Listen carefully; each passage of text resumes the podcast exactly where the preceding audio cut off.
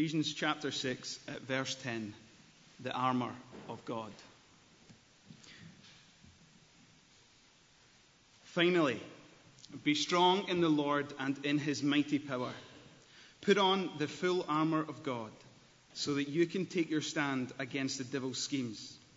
For our struggle is not against flesh and blood, but against the rulers, against the authorities, against the powers of this dark world, and against the spiritual forces of evil in the heavenly realms. Therefore, put on the full armour of God, so that when the day of evil comes, you may be able to stand your ground. And after you've done everything, to stand. Stand firm then, with the belt of truth buckled round your waist with the breastplate of righteousness in place, and with your feet fitted with the readiness that comes from the gospel of peace. In addition to all this, take up the shield of faith with which you can extinguish all the flaming arrows of the evil one. Take the helmet of salvation and the sword of the Spirit, which is the word of God. And pray in the Spirit in all occasions with all kinds of prayers and requests. With this in mind, be alert and always keep on praying for all the saints. Pray also for me that whenever I open my mouth, words may be given me so that I will fearlessly make known the mystery of the gospel, for which I am an ambassador in chains. Pray that I may declare it fearlessly as I should. Amen. And may God bless this reading of his word.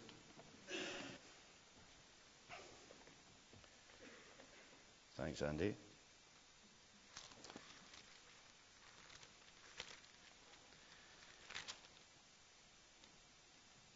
Now, for those who are uh, part of the congregation here on a regular basis, you will know that we've been looking at Hebrews in our morning worship for uh, the last number of months. And uh, I'm taking a break from Hebrews today, possibly next week, and certainly if I do next week, then if I take a break next week, then We'll not look at it again until the new year.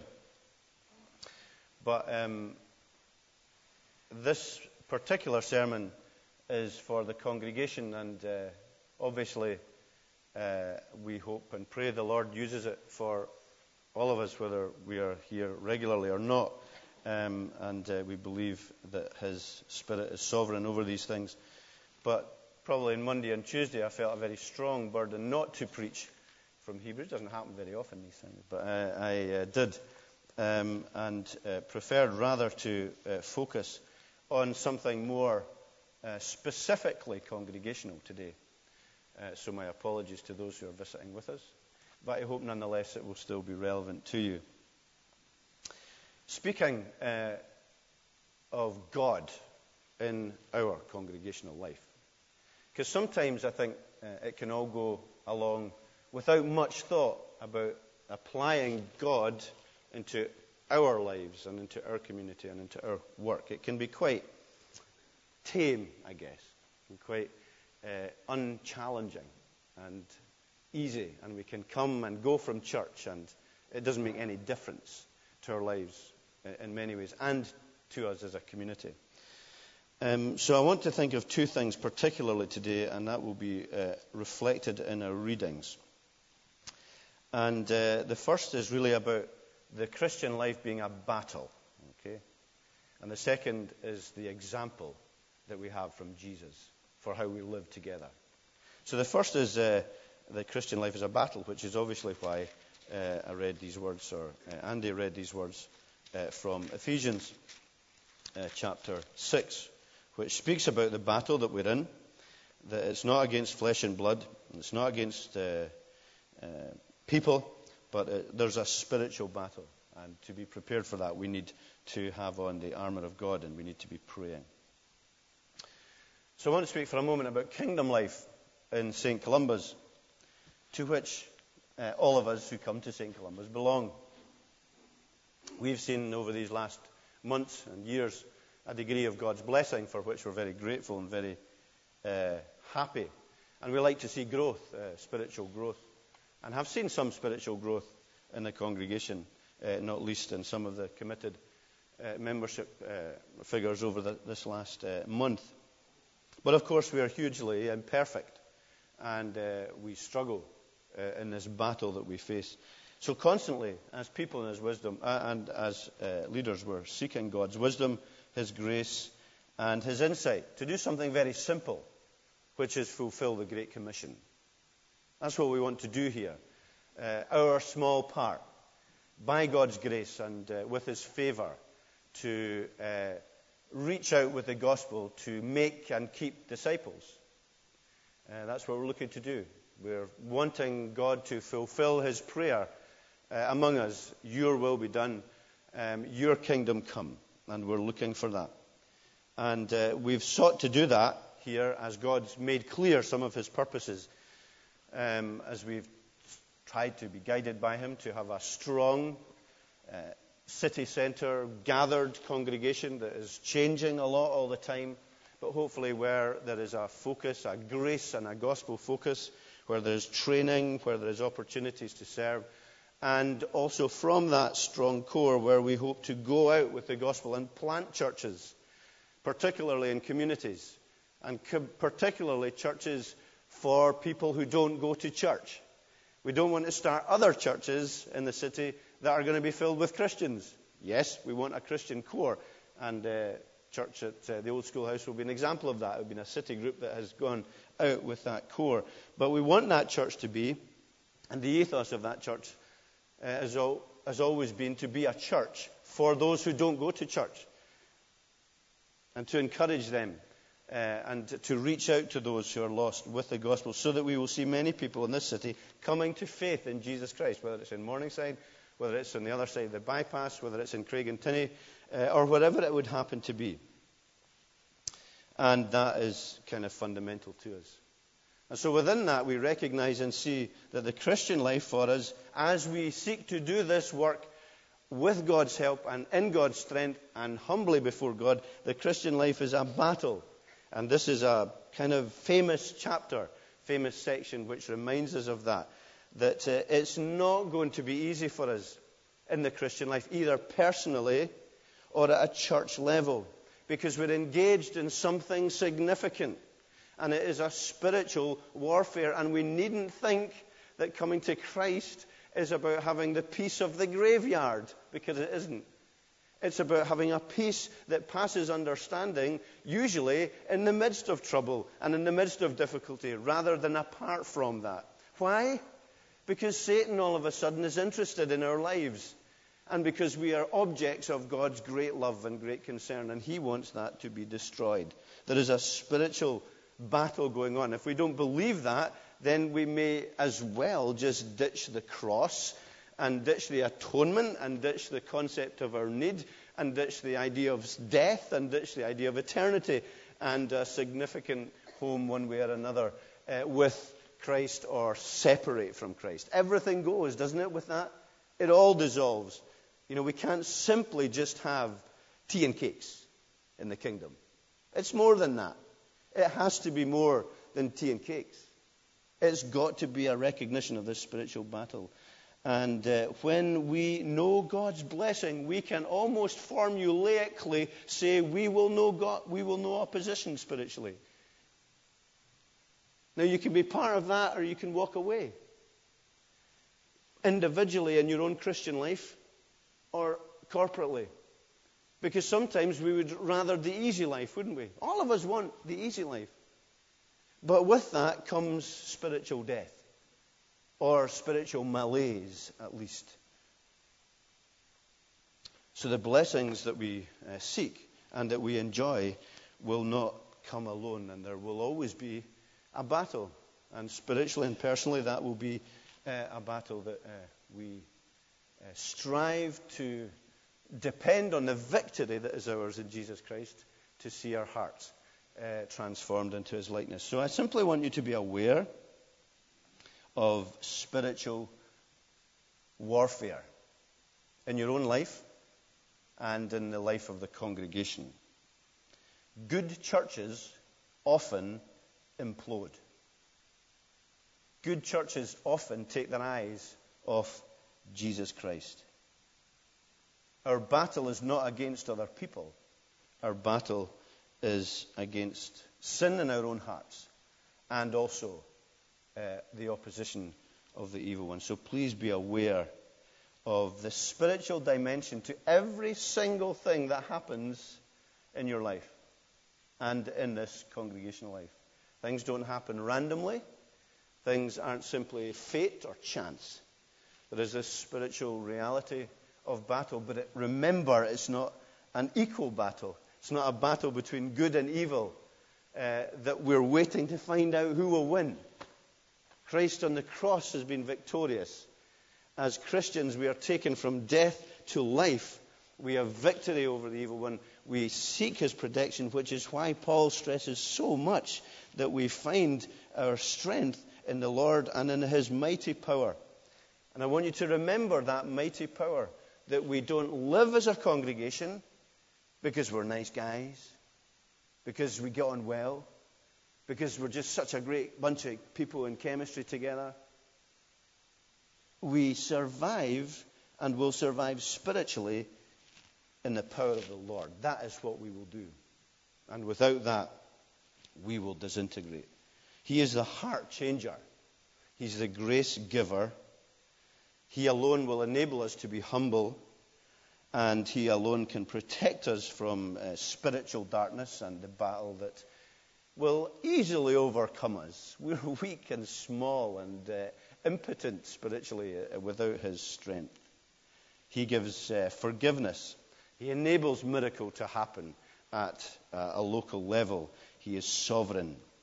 Remember these things. Remember them particularly in the in the dark times of life, in the difficult times, and in the struggles that we face. That is when we often find grace. In the darkness, we find His light most beautifully revealed. And we, we, we go to it and we seek His light and His grace and His protection and His care. Remember the power of the Lord. Be aware of the spiritual dimension. Therefore, I say, and I challenge you to take up the call to prayer. I don't want you to go from here and just, you know, say again, well, that was rubbish, or that was good, or that was pleasant, or man, didn't he have a grumbly voice today, or whatever it might be. I want you to respond to the challenge to take up the call that God gives here in Ephesians 6 to pray. We will die if we don't pray. Spiritually, uh, congregationally, and individually.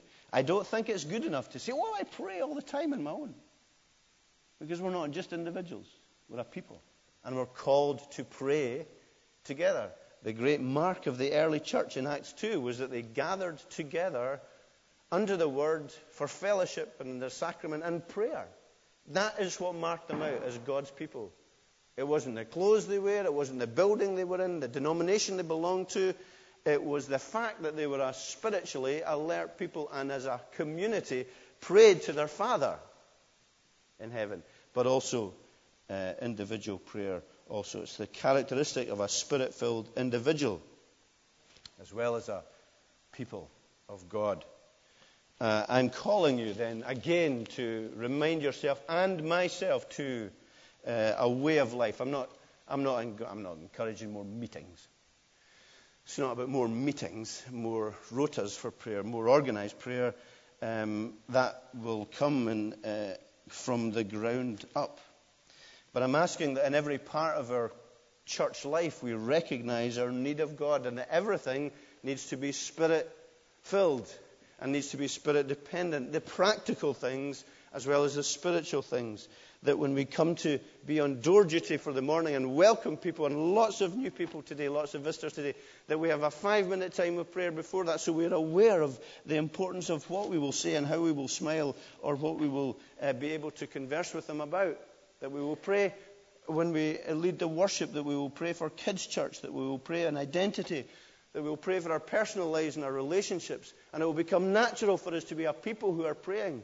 And you're not sitting waiting for something to uh, be uh, objectively done so that you will pray. That, not, that you're not going to be passively just waiting for an, another opportunity or a meeting to pray, but you will be a praying people, and I will be a praying person. It's a great challenge, isn't it? If we are not praying as a people, we are playing at Christianity. Whatever else we have, we don't have genuine, spirit filled, Christ dependent Christianity. And everything in our Christian lives will um, be connected with that dependence on prayer. When we stop praying, when we are no longer in touch with Jesus Christ through prayer, everything will fall apart. It's absolutely what will happen to us, both individually and congregationally. If we're concerned for our souls, uh, for the place that you play in the kingdom work here, because I don't ever want people to say, I enjoy being part of your church or someone else's church. We're in this together. We're part of this work together. And it's not about sitting and receiving simply and going. It's about being. And we've had this battle before of not being a task oriented church, but rather a people oriented church. And that will involve tasks. But it is about being a people who are first in relationship with Jesus Christ and with one another. So I'm encouraging you, I'm asking you, I'm pleading with you, I'm challenging you to rise and pray. And if you have no conviction to prayer, I'm asking you to pray for one. Because God will give you that conviction. If you don't pray in your life, then there's no sense of need, is there? Have you no need for Him? Read again these verses from Ephesians 6 and recognize the armor that He is providing us with the armor of love, the armor of grace, the armor of goodness, the armor that enables us to love Him and love one another. It is put on by prayer. Pray in the Spirit on all occasions with all kinds of prayers and requests. You can't organize that, you can't plan it. Well, maybe you can a little bit. But generally, it's about recognizing the work of the Spirit in everything that we do. Take the initiative. Take the initiative. Use the opportunities we already have. Wednesday evenings, city group, other times when we pray. Uh, multiply them. Find a friend that you can pray with. Find a partner, partners that you can pray with, that you can learn from, that you can uh, um, be accountable to. I do believe that these are great days, uh, potentially greater days. But if we become self reliant, if there's anything in our worship, in our life, in our mentality that um, promotes self reliance, then we are on a wide road that leads to destruction. We need to be a people who are prayer dependent. And you need to wrestle with that. You need to wrestle with it in your own life just as much as I, as a professional uh, preacher of the gospel, need to wrestle with that. Preacher can be just as independent and self reliant as anybody else. I love C.S. Lewis's quote about prayer where he says, I pray because I cannot help myself. I pray because I'm helpless. I pray because need flows out from me all the time waking or sleeping, it doesn't change God. It changes me. And I think we need that same recognition of dependence as a people, as leadership, as individuals, that we have the great high priest who prays on our behalf, constantly intercedes. That's one of the great things we've learned from Hebrews, isn't it? And I hope that we will be inspired to take these words and uh, become more and more and more of a praying people. And if you're not a believer today, then you need to fall on your knees and pray. Because it's not simply an intellectual assent of the truth or waiting for something to fall out of the sky.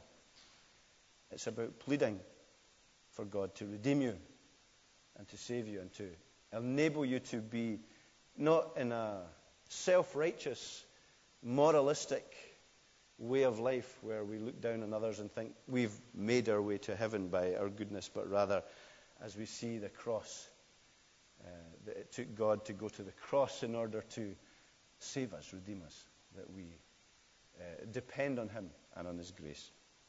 So that's the first point. Now I'm going to ask Andy to come up and read the second passage, which is from John 13.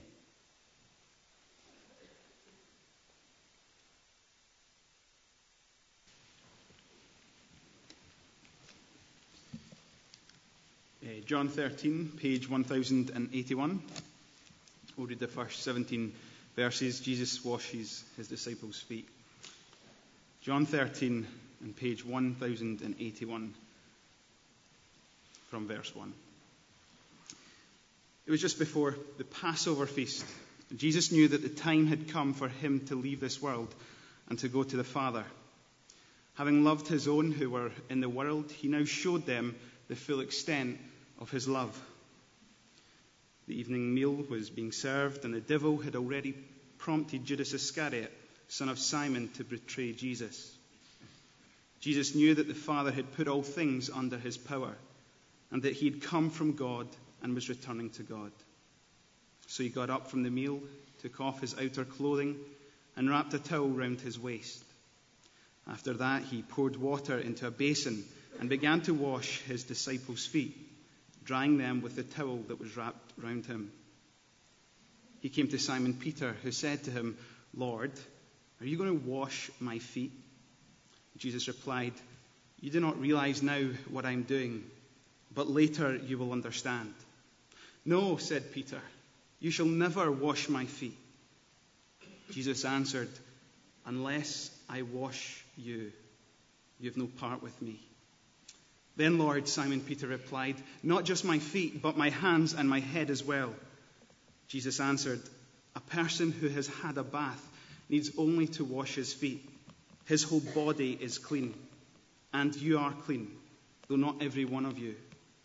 For he knew that he was going to betray, but he knew who was going to betray him, and that was why he said not everyone was clean. When he had finished washing their feet, he put on his clothes and returned to his place. Do you understand what I've done for you? He asked them. You call me teacher and Lord, and rightly so, for that is what I am.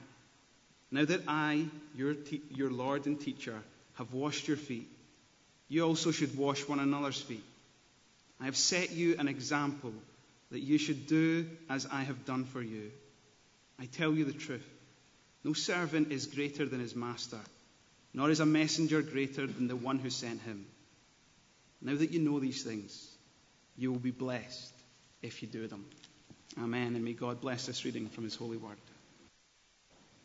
Great. It's great to sing praise, and uh, uh, we'll be doing that in eternity uh, because he's worthy.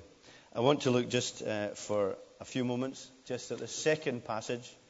Okay, neither of these uh, sermonettes are deep theological treatises, you may have noticed. But uh, nonetheless, I think sometimes we can't see the wood for the trees because uh, we choose to look uh, and not see. And sometimes uh, what we see is very obvious. And Christ is our example just as much as the Christian life's a battle. Christ is our example, and that's really simple, isn't it? We can sometimes make the gospel very complicated. We can make the Christian life really complicated. We can make church very difficult and complicated. But Christ is our example, uh, thinking particularly of serving one another in church and serving one another in our Christian lives. And the whole concept of service as believers. Again, just to be practical about our situation here, we are uh, at a stage uh, of growing, uh, and with that comes all the challenges of growth. I can speak about my son because he's not here. Uh, I think I've used this illustration before, but Ross uh, sometimes uh, has really sore limbs and legs and stuff arms, uh, and they're growing pains. And as he grows, it's painful. Bones stretch. He gets battered about, not by his parents. And uh, he grows, and it's painful. And, and at, at, some level, spiritually, individually, growth is painful. You know, you, we, can't get away from that. And also, congregationally, there, there is pain involved in growth. We're at the stage where probably there's around about 150 or so people will come to church. Not very many. It's a tiny number in terms of the, the needs of the city. Uh, but we have seen uh, growth and uh, multiplication a little bit of what we're doing. But along with that growth comes problems, problems of disorganization, for example. That the congregation isn't what it used to be. We don't know everybody. I go into church and I don't know people, and it's impersonal. and it's not quite uh, so easy. Maybe different people with different ideas and different thinking, and we may, may feel, well, there'll be plenty of people when, when someone asks for something to be done. Plenty of volunteers. Church is full of people. I don't need to volunteer. We can become hugely passive and just not become involved. So, funnily enough, sometimes then in a bigger church, it's the few that are doing the most and then burn out. There can be disengagement, there can be suspicions. All kinds of things can involve itself because simply more people. More people from different kind of uh, walks of life and different ways of thinking and different ideas of what church should be. And um, simply want to think for a moment about what it means in St. Columba's to serve, because very often uh, we make requests to serve, and uh, sometimes uh, no one responds to that. Again, wrestling with the uh, concept of being a task oriented as opposed to a people oriented church. Don't want to be a task oriented church because that can become legalistic. But if we're a people oriented church, then we'll do tasks. Okay? Because we care for people and we love them and we want to reach out to others as well with the gospel. But there will be organization, you see, and that has to happen sometimes in opportunities. And the bigger we are, what we probably need to see is more people doing less. If you know what I mean? So that uh, there's a broader and wider range of people involved in serving and using their gifts. Um, and that's a great thing. Sometimes that's difficult to achieve, of course, and it's, it's not easy. But today we've got an opportunity. What I've done today, because I think part of the problem for us sometimes is how we do that. Because we put out emails or something, or we, we make a request from the front, uh, we have someone speaking from the front, and everyone's listening, they're asking for something, everyone listens, that's great, I'd love to do that, I'll definitely be involved. And then the end of the service comes, and a cup of tea, and you meet someone else, and then you're back home, and you forget to, to sign up, or you forget to speak to them. And you still want to do it, but the opportunity isn't there. People don't respond to emails. How many emails do you get a week? 153? 621? The church ones always get put into the bin. Requests. Do they? Or, or maybe they consider, or you don't have time to consider them all. Probably email's the worst way in the, in the world to ask about getting. It's about one to one, isn't it? It's about relationship that we can help to do that. But there will be opportunities today at the end of the service. See, it's not just a theoretical service. I'm going to have three people up here at the end of the service with clipboards. Okay? And uh, for example, there was a great presentation. I wasn't here, but I heard wonderful things about it from Rosie and Craig a few weeks ago about the needs of Bethany and our involvement in that and our commitment to that, to help in the caravan and to help in the shelter and to help in passing the baton.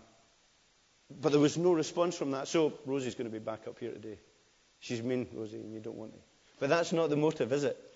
And it's not, we don't want, and I'm going to go on and say about this, we don't want the motive to be guilt. But what we're trying to do is give an opportunity where you can see it, and when you want to do it, you can then go and rather than forgetting, because that's what we so often do, and I do it more than anyone else. So, Katrina will be up here as well, uh, asking about the creche, because we're probably at that stage where we've got about 20 kids, um, and so we need more help in that. And uh, I think she's going to say, I want to sign you up for the weekend away. Uh, and I think there's going to be another person with a clipboard as yet undefined. Uh, with opportunities to, for you to sign up. Remember that sheet we handed out a few weeks ago with the list of things? To sign up to that. We got seven or eight back from a congregation of about 150. So we're looking for some feedback from that. Okay, enough said about that. Briefly, this passage. We are his disciples, okay? We are Jesus' disciples. And Jesus, in this passage, is uh, reminding us of some very important truths.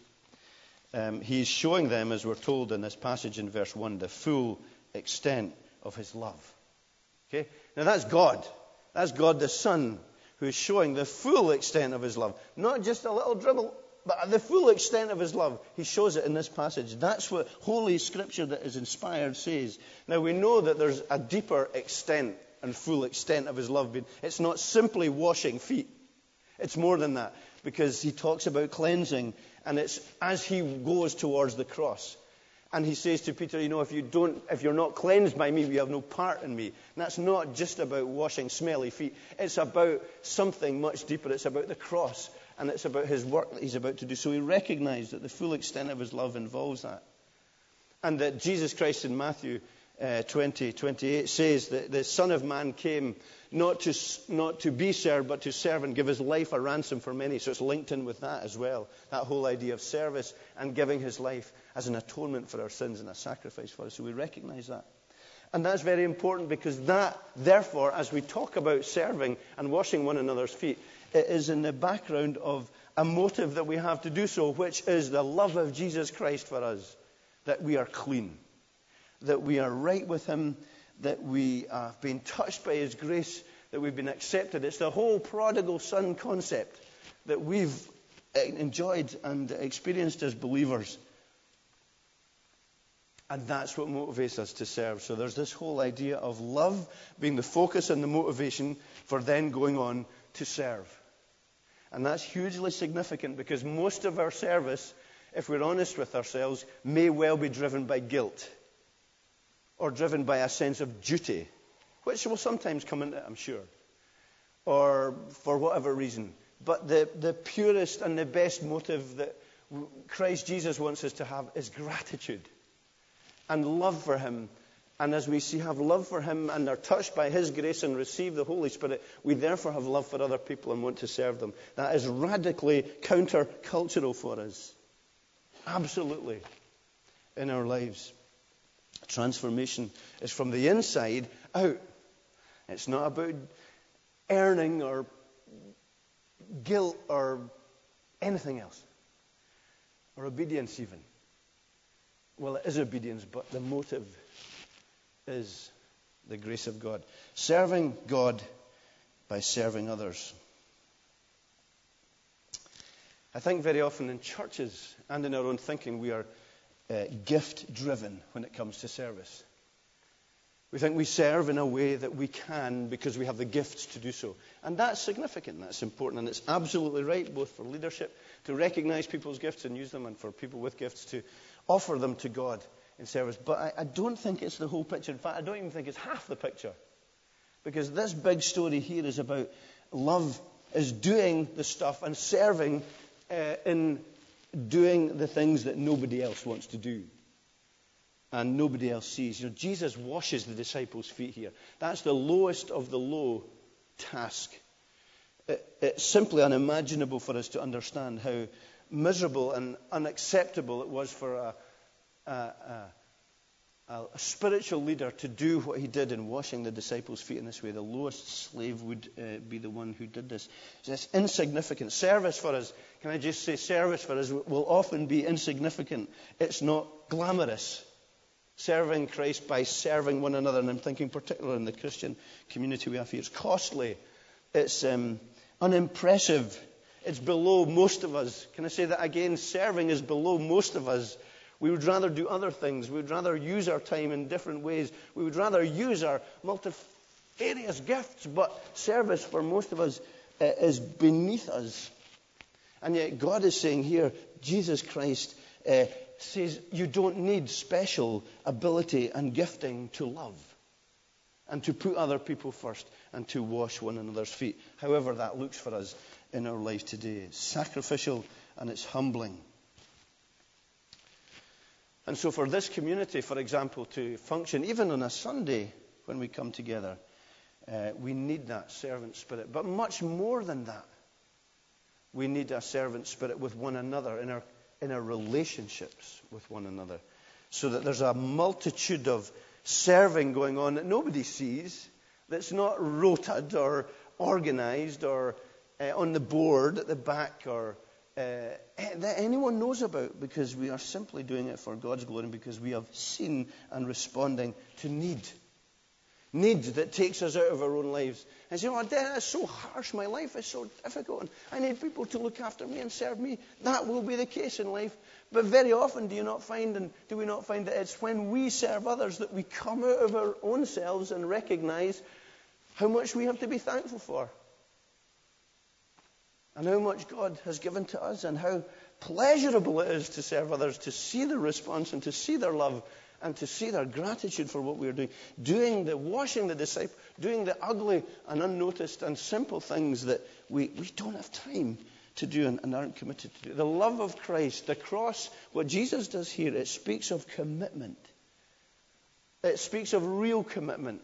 You know, at any point during this process, we recognize with all the mystery of the divinity that God, Jesus, could have turned back. He was tempted to turn back. He cried out so greatly that blood poured from his capillaries. He knew they have forsaken us of the Father, but his commitment to us took him all the way to his love, and his grace took us all the way to the cross. It speaks about commitment, and commitment, there's a terrible fear of commitment in the society in which we live today, in Western world and, and here uh, in the lives we live. For whatever reason, whatever cost is involved, we fear the idea of commitment. And I think uh, we need to take ourselves back to the foot of the cross because this congregation, I'm saying, needs you. And we need each other. And I'm not just talking about all the, the formal things, I'm talking about the acts of service that we need in our lives. And I think it, it brings cleansing and grace into our community. I just want to say, in conclusion, with relate to this, two very important things. One, Think of who is serving here in this story of uh, washing the disciples' feet. Think who is doing this washing of the disciples' feet. Think about who he is. This is Christ, the most spiritually gifted individual who ever walked the earth. This is Christ, the most theologically astute person who ever walked this life, who had perfect understanding, who was spiritually aware, who was insightful, who was visionary, who was perfect and good and holy and pure. And his legacy to us, what? What is it?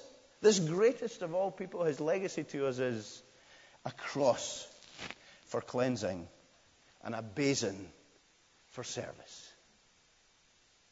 That's what he's left us. This great King of Kings and Lord of Lords, a cross. This is our God, the servant king. Cross for cleansing and a basin for service. That's a totally remarkable thought. And it ought to reflect our emphasis and our understanding of church and of Christianity and of what God wants from us. This is what he chose to reveal as the full extent of his love. Not just a kind of sideshow. He wasn't distracted or uh, not thinking straight because of the cross. This is what he wanted the church to have as a model, as a blueprint for Christian living. The cross and all that flows from that, and the basin for service. Think of who it was then who did this. And also, can I just finish with the thought? Think of who he's serving. Can I leave you with that thought? Think of who he's serving his disciples who denied him, who were about to betray him, who were blind to his teaching, who were divisive, who were proud, who were ignorant, who must have, in a perfectly holy way, frustrated him. That is whose feet he was washing. We don't have the 12 perfect church members before the throne here, before Jesus Christ. We have people who didn't understand and who were full of error and mistake and blindness. That's who he served. So often, is it not, our service is predicated on the worthiness of the recipients or on us doing other people a favor to ingratiate ourselves to them or the church or God. I'll only do it if I'm appreciated. But here is a Christ who does it for these people. In, in other words, there's self forgetfulness in this as we serve. It's not about us, it's about Christ. And it's about the need that we see in front of us, you know. Matthew 25 backs up really what uh, Jesus is doing uh, when there's goats standing before him in heaven. You see, and then the king will say to those in his right, Come, you are blessed of my father, take your inheritance. Kingdom. For I was hungry, and you gave me something to eat. I was thirsty, you gave me something to drink. I was a stranger, and you invited me, and I needed clothes, and you clothed me. I was sick, and you looked after me. I was in prison, you came to visit me. And so on, you know? That's the gospel. And we've turned it on its head so often. That's what impresses Jesus because he sees himself from our hearts out of it. He sees grace. He sees, he sees the mirror of that washing of the feet every time. We have the same self forgetfulness in our grace and our motives. That we have low standards for how other people act, but high standards for our own action before the living God. Because our motive is His grace and His goodness. And we're forgiving. And we're like the father who comes for the prodigal child with his arms open and running towards him, not like the elder brother who served with grumbling and complaining and ingratitude to what he had. So may the challenge be for me and for us today that we remember Christ as our example and that we also recognize the Christian battle. And in it all, that his provision is there for us. Everything, what we need. We simply go to Him. Everything is there for us. It's, it's just a win win situation, but it takes our responsibility to go to Him and to rely on Him and be children of God. Because remember, no, don't remember anything because I haven't said it. But I'll say it tonight. I'm talking about being a child of God tonight and the responsibility of that. And so remember that we are child, children of God. Let's bow our heads and pray. Father, we ask and pray that you would help us. We recognize and know that without you, we, can, we can't do anything of any value spiritually. That we can be nice to one another at a human level, and, and we absolutely don't de- decry these uh, human blessings to one another and the care and love and friendship that we can offer one another. But we know that we have a responsibility to love because Christ first loved us, and to rely on Christ because Christ is worthy, and because uh, our motives are always imperfect, and we seek to find our motives in Jesus and to uh, follow Him. So bless us, we pray, as uh, we seek to uh, serve you here. We again remember Bruntsfield. We also remember Christ Church in Craigentiny and the encouragement that they've seen and known. And Protect them, we pray, as we need protection ourselves. May we pray with and for one another. May we focus our eyes on what is eternal, not on what is temporary. May we not be uh, filled with uh, self remembrance and grumpiness, but help us rather to uh, be committed, not out of guilt, not out of mere ritual, and not out of uh, religious ceremony or self righteousness but because of grace. And may we find therein, as we've been looking at in our evening services for the young people also, may we find therein our freedom and our newness. For we ask it in Jesus' name. Amen.